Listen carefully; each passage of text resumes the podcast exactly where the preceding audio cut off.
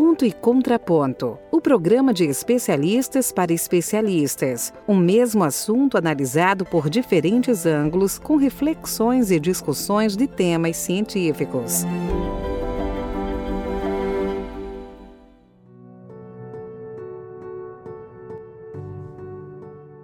Olá, esse é o Ponto e Contraponto, um programa do canal SBM, o podcast da Sociedade Brasileira de Mastologia. O intuito desse podcast não é estabelecer uma conduta padrão, mas ter uma discussão dinâmica sobre os tópicos discutidos. No episódio de hoje, nós vamos abordar o ultrassom de axila pré-operatório nas pacientes portadoras de câncer de mama. Eu sou o Leonardo Ribeiro, mastologista de Goiânia. E eu sou o Idan, nós somos mastologistas da Sociedade Brasileira de Mastologia, e vamos moderar a discussão de hoje com os convidados Eduardo Pessoa, vice-presidente da Sociedade Brasileira de Mastologia Regional São Paulo, e Rodrigo Pepe, mastologista no Distrito Federal. Eduardo e Rodrigo, sejam bem-vindos ao canal SBM. Que agradeço primeiramente o convite, Idan, Leonardo, é uma honra poder participar aqui com o Rodrigo, com todos vocês. E como o Leonardo falou, o nosso intuito não é estabelecer condutas fixas ou verdades absolutas, e discutir, né? Discutir para todos nós aprendermos. Muito obrigado à Sociedade Brasileira de Mastologia pelo convite. Também agradeço o convite, pessoal. Um prazer estar aqui com vocês. Agradeço ao Leonardo, agradeço ao Idan, toda a equipe que está promovendo esse podcast. E vamos ver se a gente sai daqui com algumas luzes para que a gente possa traçar nossas condutas no futuro próximo. Bem, nós sabemos da importância da avaliação cirúrgica da axila. Vários paradigmas foram sendo mudados ao longo do tempo. E sabemos também das limitações dos métodos de avaliação dessa axila. O exame físico, ele tem uma sensibilidade que pode chegar até 40%, com uma alta taxa de falso negativo. E isso pode comprometer a seleção de uma paciente para a biópsia do linfonodo sentinela. E nesse sentido, então, nós temos os métodos de imagem, e o ultrassom se consagrou como uma dessas metodologias, com uma alta sensibilidade de em torno de 70%, alta especificidade, e tudo isso aumentando a acurácia quando nós temos a PAF ou COR associadas. Então, nós vamos discutir hoje justamente o papel dessa metodologia de imagem do ultrassom nas pacientes com câncer de mama na avaliação pré-operatória. Perfeito, Idan. Em pacientes que farão a cirurgia inicialmente, a grande questão é quando eu devo pedir esse ultrassom de axila e quando ele realmente vai mudar a minha conduta. Eduardo e depois Pepe, qual que é a visão de vocês e quando o ultrassom de axila é realmente fundamental na paciente com câncer de mama que vai para a cirurgia inicial? Bom, Leonardo, eu acho que durante esses anos nós tivemos muitos aprendizados, né? Nós aprendemos que tumores maiores têm mais chances de acometimento nodal. Nós aprendemos que, dependendo do subtipo de tumor, essa chance também é maior. Por exemplo, os tumores que hiperexpressam o RER, eles têm mais chance de ter um acometimento axilar. E como o Idan falou, a sensibilidade para avaliação da axila pelo exame clínico, ela deixa muito a desejar. Alguns estudos mostram que há uma chance de grande carga axilar de metástase, mesmo com o exame clínico negativo, em torno de 6% das pacientes. Então, 6% das pacientes que têm o exame clínico negativo podem ter alta taxa de doença axilar residual. E quando a gente associa a ultrassonografia, além da gente melhorar a sensibilidade da avaliação da axila, a gente melhorar a nossa acurácia na avaliação da axila, a chance da gente deixar grande carga de doença axilar fica menor do que 2%. Tem dados recentes do SOUND mostrando que menos de 0,5% das pacientes com ultrassom negativo tinham a axila com grande carga de doença. Então, na minha opinião, sempre que a gente tiver a oportunidade de ter informação pré-cirúrgica de como está essa axila, isso vai nos ajudar. Né? Eu sou um grande defensor da ultrassonografia axilar e eu acredito que você ter informação da carga de doença axilar antes de você definir a conduta da paciente, isso pode nos ajudar muito. Eduardo, a gente tem que fazer o ponto e o contraponto, mas às vezes é difícil discordar, né?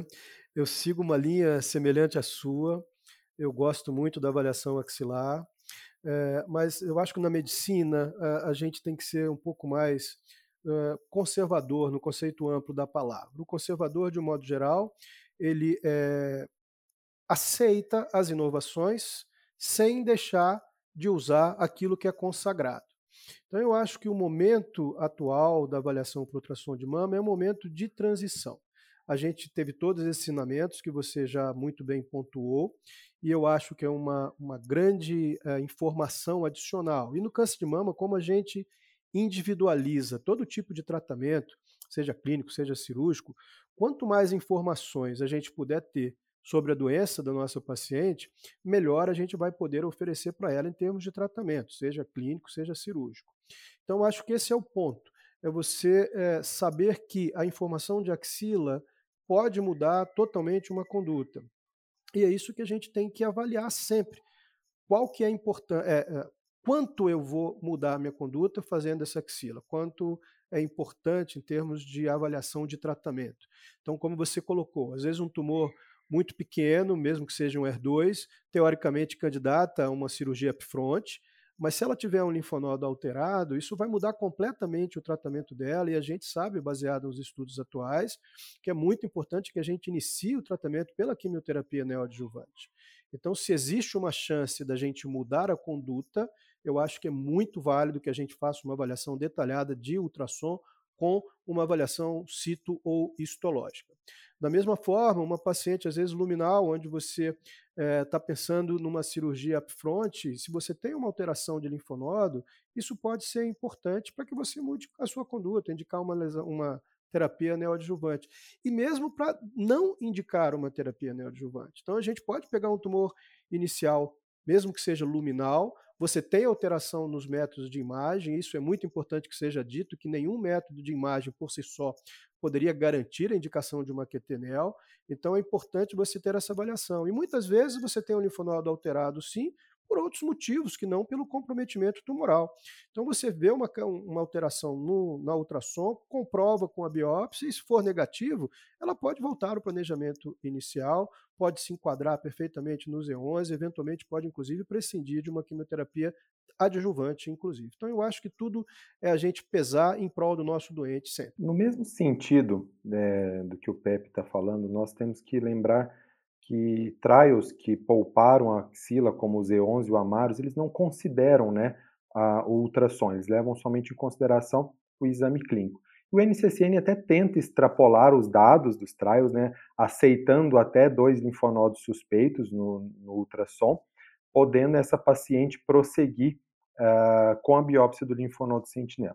Então, um exemplo, uma paciente com axila clinicamente negativa, ela faz um ultrassom e nós identificamos um linfonodo suspeito. Como nós vamos abortar? O subtipo molecular vai interferir na nossa conduta, Eduardo e Pepe? Sim, Idan, eu acredito que o subtipo vai... O Pepe colocou muito bem, ele já passou por cada tipo de tumores rapidamente, mas eu acredito que isso influencia muito. A grande questão é que nós não sabíamos direito o que fazer com a informação. Então, e toda vez quando a gente fica apavorado quando a gente não sabe o que fazer com a informação. Então, a gente teve o Z011, teve o AMAROS, que não utilizaram, só utilizaram dados clínicos, e o estudo foi muito bem, Foi muito bem. Então, se começou a questionar se vai muito bem sem a ultrassonografia, sem a avaliação, por que eu devo avaliar? Eu devo avaliar porque eu preciso refinar. Só no Z11, 9% das pacientes tinham alta taxa de doença axilar. E elas foram excluídas por conta disso, do estudo. Se elas tivessem sido feitas a avaliação com a ultrassonografia, elas poderiam ter um manejo diferente. Então, só para citar o Z11, né? Com uma alta taxa de doença axilar que o exame clínico deixou passar.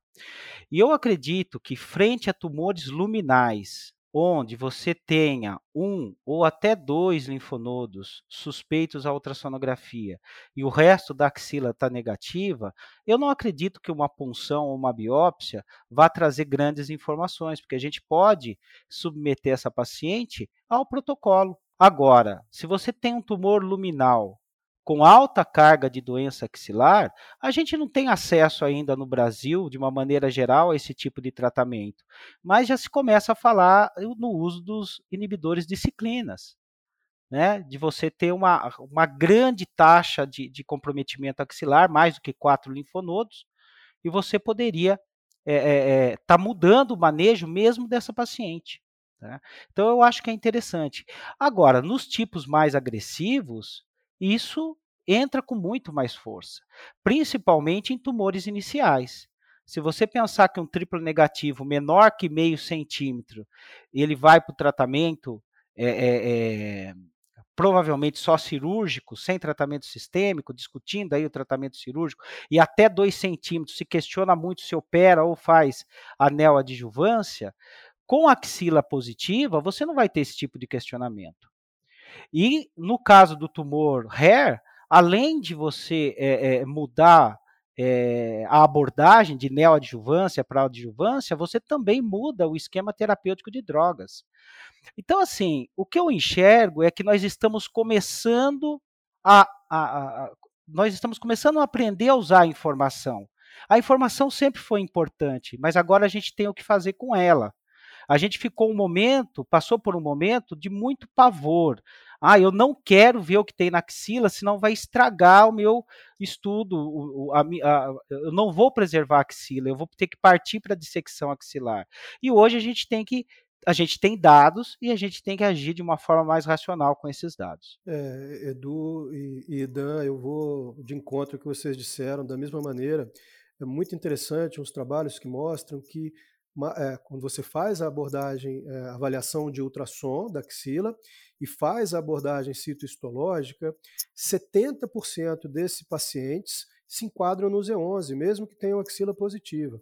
Então, isso é um dado muito importante que a gente tem que ter em mente, de que o fato de você encontrar tumor na axila, seja na imagem, seja principalmente na análise citohistológica, não quer dizer que você vai partir direto com esvaziamento e não quer dizer que você tenha que mudar a sua conduta cirúrgica se a paciente se enquadrar no Z11, nos estudos que levam a isso, né? Também no AMAROS, por exemplo.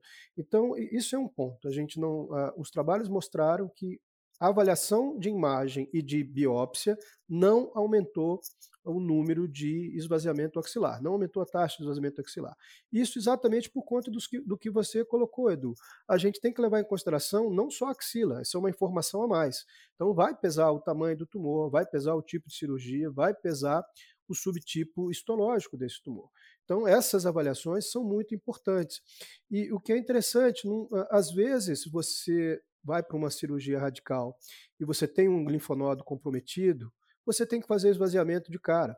Então, naquele momento, se você pensa que aquele linfonodo, se fosse previamente biopsiado, talvez indicasse uma quimioterapia neoadjuvante e esse linfonodo poderia regredir, você teria poupado esse linfonodo. Então, como você falou, o desconhecido assusta sempre. Quando você começa a conhecer, toda a informação é válida para o nosso doente. Então, a gente tem que juntar essas informações para usar em benefício da nossa paciente e usar aquela história do melhor benefício. O que vai ser melhor para essa paciente? Partir para um Z11, porque ela só tem um linfonodo, se for um caso do luminal, por exemplo, ou eventualmente partir para uma neoadjuvância para tentar poupar esse linfonodo no pós-operatório. Isso, a conduta cirúrgica da mama também pode ter relevância, porque os dados dos E11 são mais relacionados aos pacientes que vão para cirurgias conservadoras. Então, se você vai para uma cirurgia radical com apenas um linfonodo, talvez você possa rever isso, né? Mudar de cirurgia radical para uma conservadora, e principalmente de uma conservadora para uma radical, até no sentido de você poupar a paciente, seja de um esvaziamento axilar ou seja de uma conduta mais ou menos agressiva na própria mama. Então, esses dados são informações. Então, o que a gente faz com as informações? Junta, procura na literatura, conversa com os amigos, usa um bate-papo como esse para que a gente possa trocar mais ideias e trabalhar mais ou menos de maneira igual, e usa em prol da sua paciente. Então essa eu acho que é a importância. A mesma coisa, talvez a gente fale um pouquinho depois, sobre a marcação a clipagem do linfonodo, né? Então isso é interessante porque é válido isso, todo mundo consegue. Os dados iniciais era muito difícil de você recuperar esse linfonodo clipado. Hoje já não é tanto, a gente já consegue recuperar com alguma facilidade, e isso é um dado muito importante. Se a gente consegue fazer essa clipagem e consegue fazer a recuperação desse linfonodo, isso é um dado importantíssimo para a gente poupar uma axila pós-QT. Então não tem por que você não usar o que você tem de conhecimento. O conhecimento está aí para a gente aprender, e depois que aprende, para a gente usar. Então, eu acho que o grande segredo da avaliação da axila é isso, é como usar em prol do nosso paciente.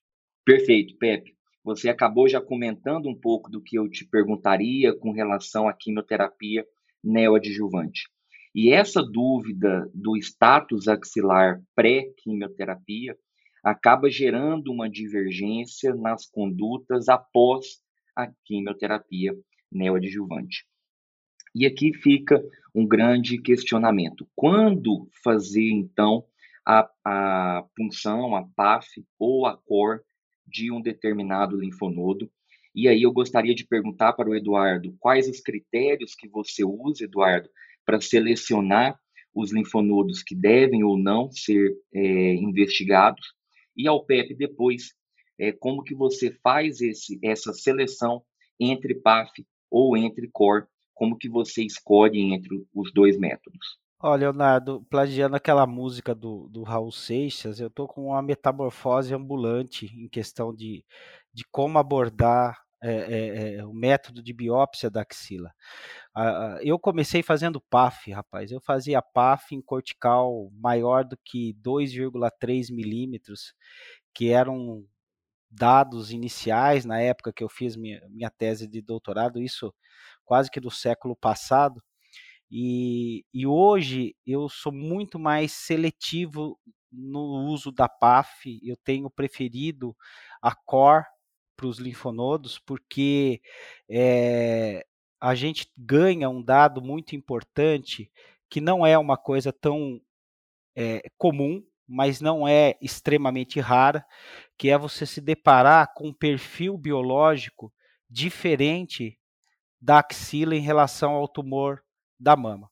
Nós temos uma série de casos muito bem documentados lá em Botucatu, onde tumores na mama que não, aparentemente não eram para dar tanta doença axilar, e aí você ia para a axila, o tumor na mama ele tinha 1 centímetro ou menos do que 1 centímetro, e você ia para a axila e encontrava uma axila abarrotada de lesão, e quando a gente pedia imunistoquímica da axila, não raramente essa imunistoquímica ela se divergia do tumor inicial. Então, assim, nós biopsiamos a metástase hepática se nós tivermos chance. Nós biopsiamos a metástase pulmonar se a gente tem chance. A metástase axilar é uma metástase, né? Ela já não, esse tumor, biologicamente, ele já está um pouco diferente do que o tumor primário da mama. Então, hoje, quando eu encontro alta carga de doença axilar, eu dou preferência para fazer COR, ou seja, aquele linfonodo que já foi substituído por doença, inúmeros linfonodos acometidos, eu dou preferência pela COR.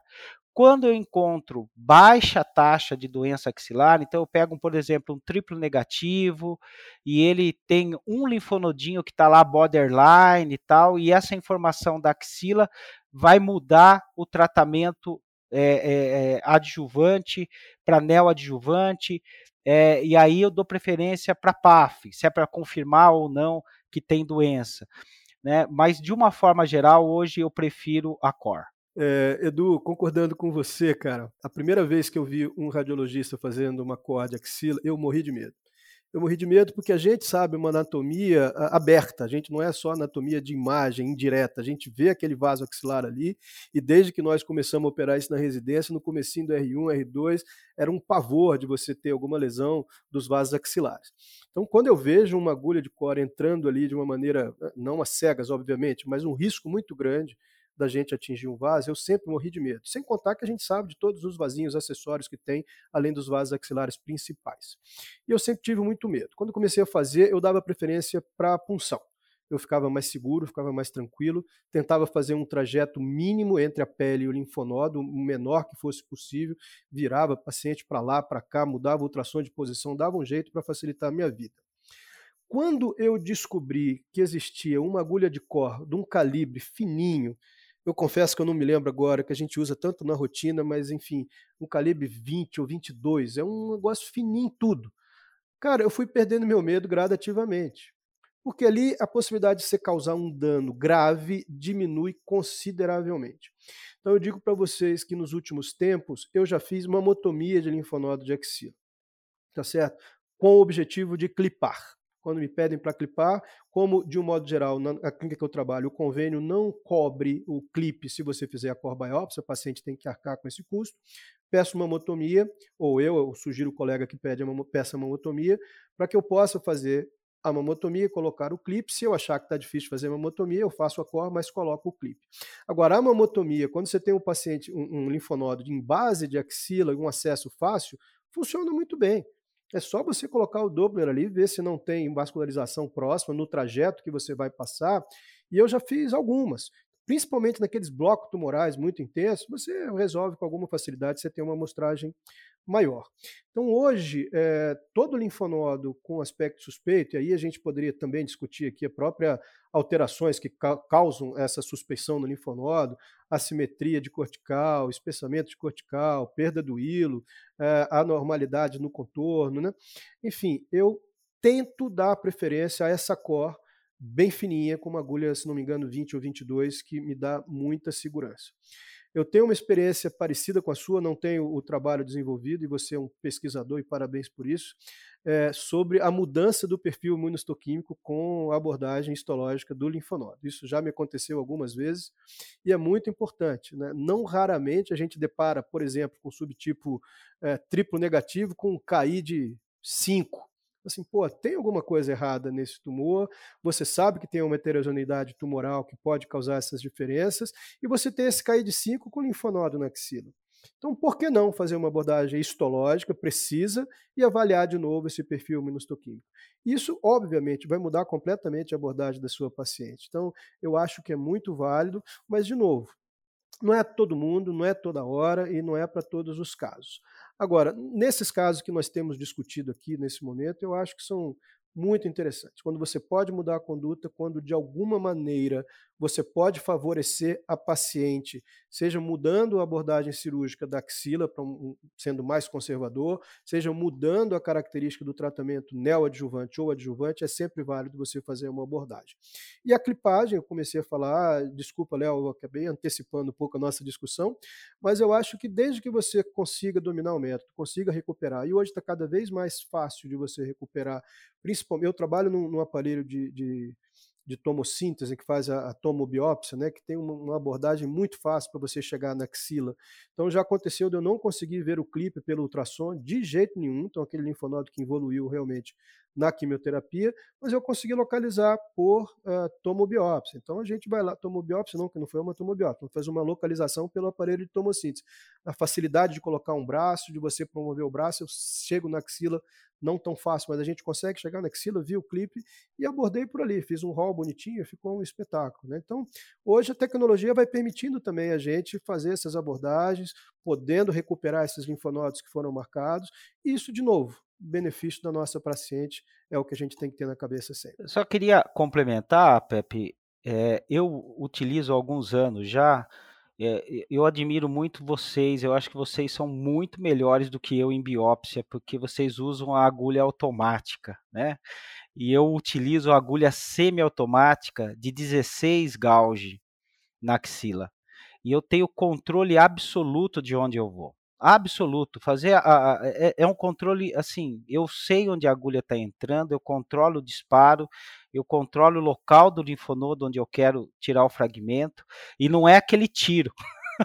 eu faço biópsia COR com a pistola aquele automática. Tiro que me agonia, né? Aquele tiro me agonia.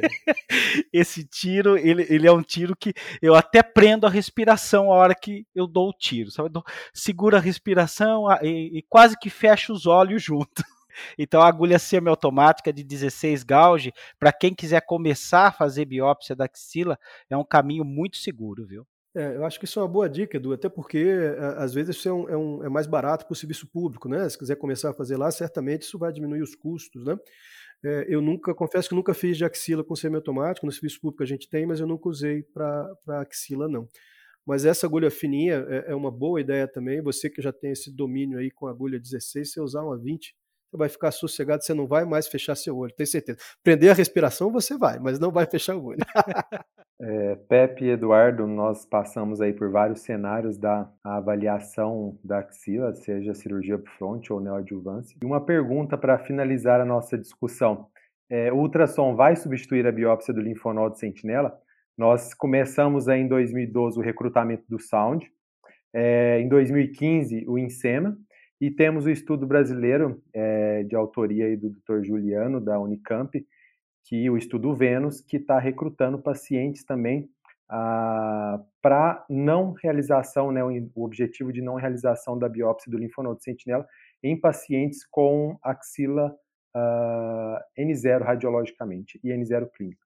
Então, ultrassom, vai ou não substituir a biópsia do linfonodo sentinela? Idan, a cirurgia axilar muda a sobrevida? Não. A cirurgia axilar promove o controle local? Não.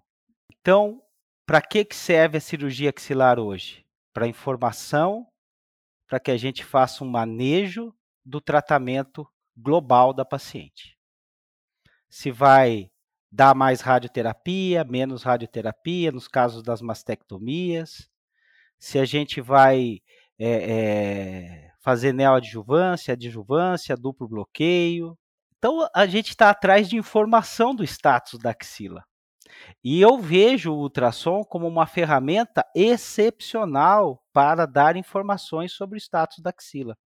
Então, eu acredito que muito em breve, né, não já, mas muito em breve, nós vamos ter os dados, não que o ultrassom consiga eliminar toda a avaliação axilar, seja 100%, mas que a informação que ele nos fornece é uma informação suficiente para o manejo das nossas pacientes. Eu vou num pensamento bastante próximo, mais uma vez, do seu, sabe, Edu? As avaliações que a gente tem por imagem, esses trabalhos que você falou, Idan, ainda tem um holandês, né, que eu acho que é o Bug, acho que são 4 agora com o Nacional que vão nessa mesma linha, e todos mostrando isso, que aparentemente a gente está esperando esses dados, né, e vamos ver o que eles vão mostrar para a gente, mas a ideia é de que isso não traga muita diferença. E, de novo, essas coisas serão mais bem estudadas, obviamente experts aí, pesquisadores como vocês são, vocês vão trazer informação para mim em breve, para que eu possa utilizar na minha prática. Quer dizer, tanto com relação não só a ultrassom de axila, mas a análise citológica, que é onde vai diminuir bastante a possibilidade de falso negativo. Então, é ultrassom com uma COR ou, eventualmente, com uma PAF.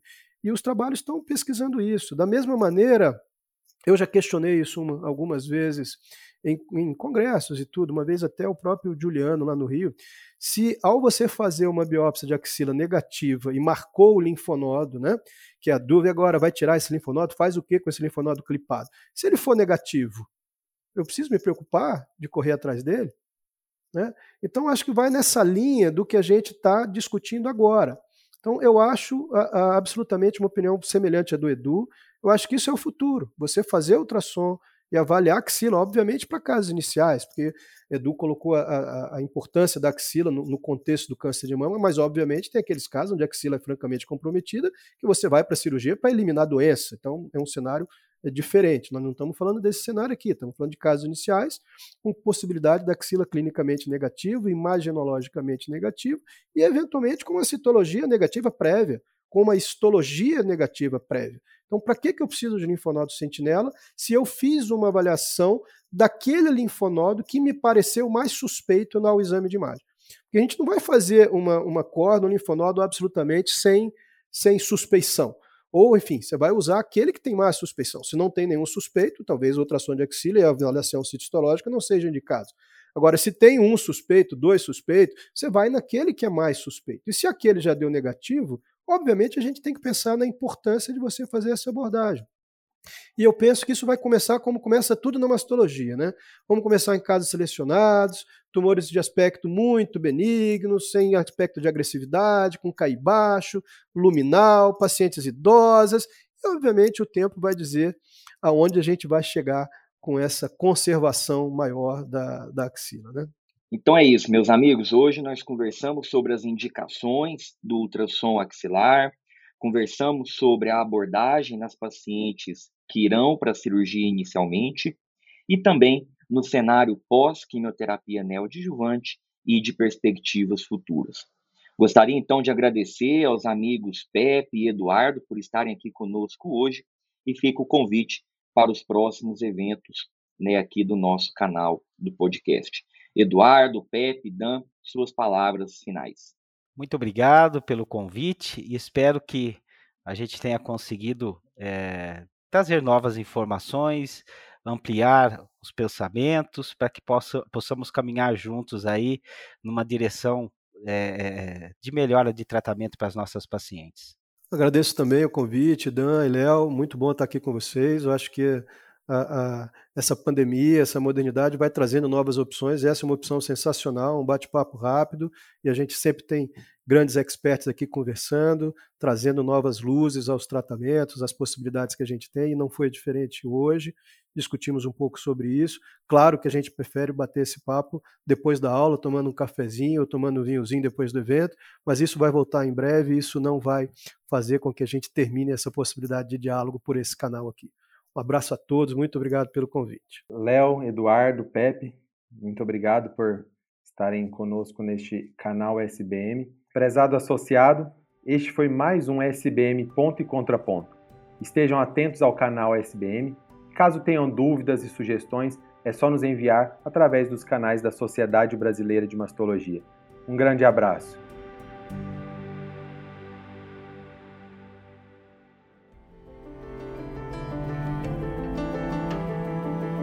Esse foi mais um Ponto e Contraponto, um programa do podcast da Sociedade Brasileira de Mastologia. A cada mês, um novo episódio. Fique por dentro de todas as novidades nos seguindo nas redes sociais. @SBMastologia no Instagram, Sociedade Brasileira de Mastologia no Facebook e também através do site sbmastologia.com.br.